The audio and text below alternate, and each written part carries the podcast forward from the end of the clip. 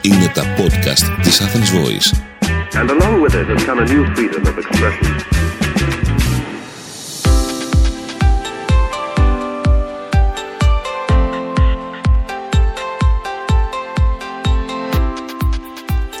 Γεια σας, είμαι η Αστερία Σταματάκη και σας καλωσορίζω στο podcast Health Bites. Σήμερα λοιπόν, στο τρίτο επεισόδιο, θα μιλήσουμε για τις τέσσερις πιο συχνές διατροφικές ελλείψεις.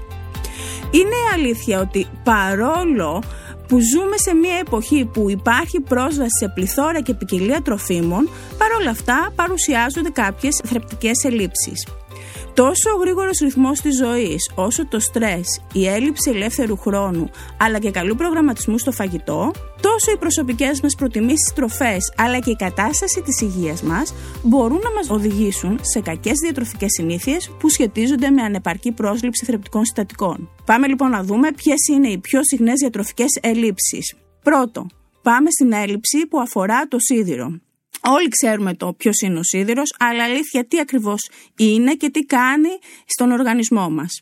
Ο σίδηρος είναι ένα μέταλλο το οποίο είναι απαραίτητο συστατικό των ερυθρών αιμοσφαιρίων. Αυτό που κάνει τι είναι, δεσμεύει την αιμογλωβίνη και μεταφέρει το οξυγόνο στα κύτταρα.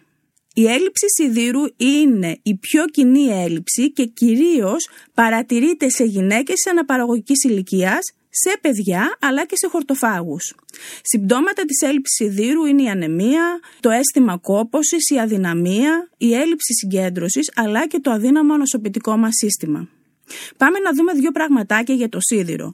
Θα πρέπει να πούμε ότι υπάρχουν δύο είδη σιδήρου. Είναι ο αιμικός σίδηρος, που όπως καταλαβαίνετε από τη λέξη αναφέρεται στο αίμα, δηλαδή αυτός ο οποίος βρίσκεται στα ζωικά τρόφιμα και κυρίως στα κόκκινα κρέατα. Ο αιμικός σίδηρος είναι εκείνος ο οποίος απορροφάται πάρα πολύ καλά από τον οργανισμό μας. Και η δεύτερη μορφή είναι ο μη αιμικός σίδηρος, δηλαδή αυτός που βρίσκεται στις φυτικές τροφές. Ο μη αιμικός σίδηρος δεν απορροφάται το ίδιο καλά με αυτόν που βρίσκεται στις ζωικές τροφές. Τώρα, τροφές οι οποίες είναι πλούσιες σε σίδηρο είναι, όπως είπα πριν, τα κόκκινα κρέατα, δηλαδή το μοσχάρι, το χοιρινό, το σηκώτη, τα οστρακοειδή, όπως είναι τα μύδια, τα στρίδια, το χταπόδι, οι σουπιές, οι γαρίδες και οι κονσεβοποιημένες σαρδέλες. Όσον αφορά τις φυτικές τροφές, Σίδηρος όπως γνωρίζουμε υπάρχει στα όσπρια, όπως είναι για παράδειγμα τα φασόλια, οι φακές, τα ρεβίθια, αλλά και στο σουσάμι, στο σκολοκυθόσπορο, στη λαχανίδα και στο σπανάκι. Πάμε να δούμε τι πρέπει να γνωρίζετε όσον αφορά το σίδηρο. Όπως είπα και πριν, ο μη αιμικός σίδηρος δεν απορροφάται πάρα πολύ καλά. Για να αυξήσουμε την απορρόφηση του σιδήρου, μπορούμε να συνδυάσουμε τις φυτικές τροφές που περιέχουν σίδηρο, όπως είναι για παράδειγμα τα όσπρια, με ένα τρόφιμο πλούσιο σε βιταμίνη C, όπως είναι για παράδειγμα οι πιπεριές, η ντομάτα ή τα εσπεριδοειδή. Δηλαδή, όταν έχουμε ένα όσπριο, παραδείγματος χάρη τα φασόλια και βάλουμε μέσα πιπεριές, τότε αυξάνεται η απορρόφηση του σιδήρου. Ένας άλλος συνδυασμός είναι να συνδυάσουμε τις τροφέ αυτές με μιλικό οξύ. Μιλικό οξύ υπάρχει στο λευκό κρασί. Τώρα, ποιες είναι οι τροφές οι οποίες μειώνουν την απορρόφηση του σιδήρου; Αυτές οι τροφές είναι τα γαλακτοκομικά και γι' αυτό πολλές φορές εμείς οι διαιτολόγοι λέμε μη συνδυάζεται τα όσπρια με τυρί γιατί είναι πολύ συχνό να καταναλώνουμε, για παράδειγμα, φακές με τυρί. Αυτός ο συνδυασμός δεν μας βοηθάει αν θέλουμε να αυξήσουμε την απορρόφηση του σιδήρου. Άρα, τροφές λοιπόν που μειώνουν την απορρόφηση είναι τα γαλακτοκομικά, ο καφές, το τσάι και το κόκκινο κρασί. Πάμε να δούμε μία επίσης πολύ συχνή έλλειψη και αυτή είναι η έλλειψη σε βιταμίνη D. Η βιταμίνη D ή αλλιώς η βιταμίνη του ήλιου είναι μια λιποδιαλυτή βιταμίνη η οποία δράσει στον οργανισμό μας σαν ορμόνη. Η δράση της είναι πάρα πολύ σημαντική καθώς βοηθάει πολύ στη διατήρηση της υγείας του σκελετικού μας συστήματος, δηλαδή στα οστά μας, αλλά νεότερες μελέτες έχουν δείξει ότι η βιταμίνη D βοηθάει επίσης στην καλή λειτουργία του καρδιαγγειακού μας συστήματος, του ανοσοποιητικού μας συστήματος και φαίνεται ότι μπορεί να παίξει προληπτικό ρόλο κατά ορισμένων μορφών καρκίνου. Αυτό το οποίο είναι αξιοσημείωτο είναι πως η Ελλάδα, αν και φημίζεται για την ηλιοφάνειά της, παρόλα αυτά ένα μεγάλο ποσοστό ανθρώπων εμφανίζουν έλλειψη σε βιταμίνη D. Τώρα, Τα συμπτώματα της έλλειψης βιταμίνη D περιλαμβάνουν τη μυϊκή κόπωση, την απώλεια οστικής πυκνότητας και άλλα τα οποία δεν σχετίζονται με το σκελετικό μας σύστημα. Για να δούμε ποιες τροφές περιέχουν βιταμίνη D. Βιταμίνη D λοιπόν περιέχεται στο μουρουνέλαιο, στα λιπαρά ψάρια όπως είναι ο σολομός, όπως είναι οι σαρδέλες, στον κρόκο του αυγού και στα εμπλουτισμένα τρόφιμα. Αυτό που πρέπει να αναφέρουμε είναι ότι η ποσότητα της βιταμίνης D που λαμβάνουμε μέσω της τροφής δεν είναι μεγάλη. Άρα, τι μπορούμε εμείς να κάνουμε, αυτό που λένε οι Διεθνείς Οργανισμοί Υγείας είναι ότι είναι καλό να μένουμε στον ήλιο 5 με 15 λεπτά, γύρω στις 4 με 6 φορές την εβδομάδα, με εκτεθειμένα τα χέρια μας για να παραχθεί η βιταμίνη D. Βέβαια αυτό δεν πρέπει να γίνεται τις ώρες που είναι πάρα πολύ έντονη η ηλιοφάνεια όπως είναι το μεσημέρι. Σε περίπτωση που υπάρχει ανεπάρκεια βιταμίνης D, το οποίο αυτό βέβαια το αντιλαμβανόμαστε και το καταλαβαίνουμε μόνο μέσω των αιματολογικών εξετάσεων, χρειάζεται να ληφθεί συμπλήρωμα της συγκεκριμένης βιταμίνης D.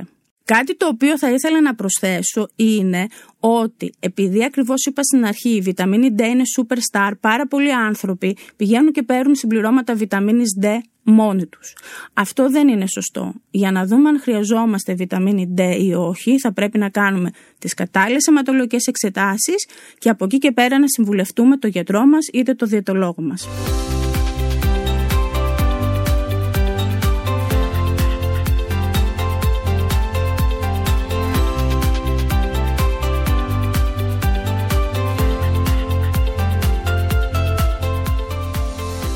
Έλλειψη σε φωλικό οξύ. Το φωλικό οξύ είναι μία υδατοδιαλυτή βιταμίνη του συμπλέγματος Β, δηλαδή διαλύεται στο νερό, η οποία είναι απαραίτητη τόσο για το μεταβολισμό του DNA αλλά και του RNA. Αυτό λοιπόν σημαίνει ότι είναι άκρο σημαντικό για την παραγωγή αλλά και για τη συντήρηση νέων κυτάρων, ιδιαίτερα στη διάρκεια περιόδων ταχείας ανάπτυξης όπως είναι η βρεφική ηλικία και η εγκυμοσύνη.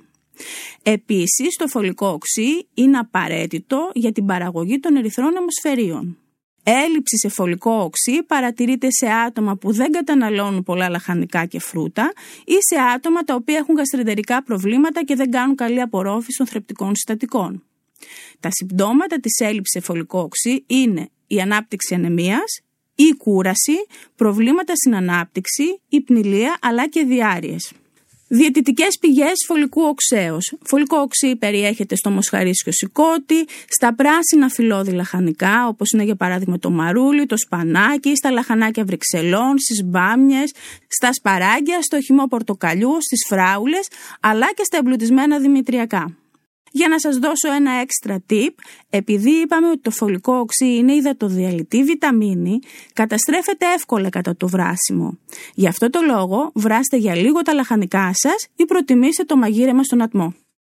Και τελευταία έλλειψη είναι η έλλειψη εκείνη σε βιταμίνη B12. Και η B12 είναι η υδατοδιαλυτή βιταμίνη του συμπλέγματος Β και είναι απαραίτητη για την καλή λειτουργία του αιμοποιητικού και του νευρικού συστήματος. Έλλειψη σε βιταμίνη B12 εμφανίζεται συχνά σε χορτοφάγους και σε ηλικιωμένους. Τα συμπτώματα αυτής της έλλειψης περιλαμβάνουν μεγαλοβλαστική ανεμία, προβληματική νευρική λειτουργία και ακόμη και κατάθλιψη. Τρόφιμα τα οποία είναι πλούσια σε βιταμίνη B12 είναι το σηκώτη, το μοσχάρι, τα αυγά, τα όστρακοειδή όπως είναι τα μύδια, τα καβούρια, τα ψάρια και πάρα πολύ μεγάλη ποσότητα βιταμίνης B12 υπάρχει στο χταπόδι. Άρα άτομα που νηστεύουν θα πρέπει να καταναλώνουν μία με δύο φορές την εβδομάδα χταπόδι και άτομα τα οποία ακολουθούν μια χορτοφαγική διατροφή, καλό θα ήταν να λαμβάνουν ένα συμπλήρωμα που να περιέχει βιταμίνη B12. Ακολουθήστε μια σωστή και ισορροπημένη διατροφή η οποία να περιέχει ποικιλία τροφίμων. Κάντε τις τακτικές προληπτικές εξετάσεις για να διαπιστώσετε αν υπάρχει κάποια διατροφική έλλειψη.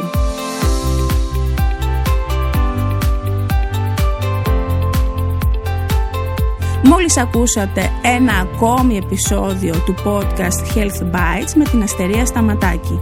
Να είστε καλά και να προσέχετε τον εαυτό σας.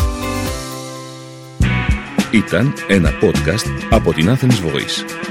Μπορείτε να ακούσετε τα podcast της Athens Voice στο athensvoice.gr και στο Spotify, στο Apple Podcast και το Google Play Music.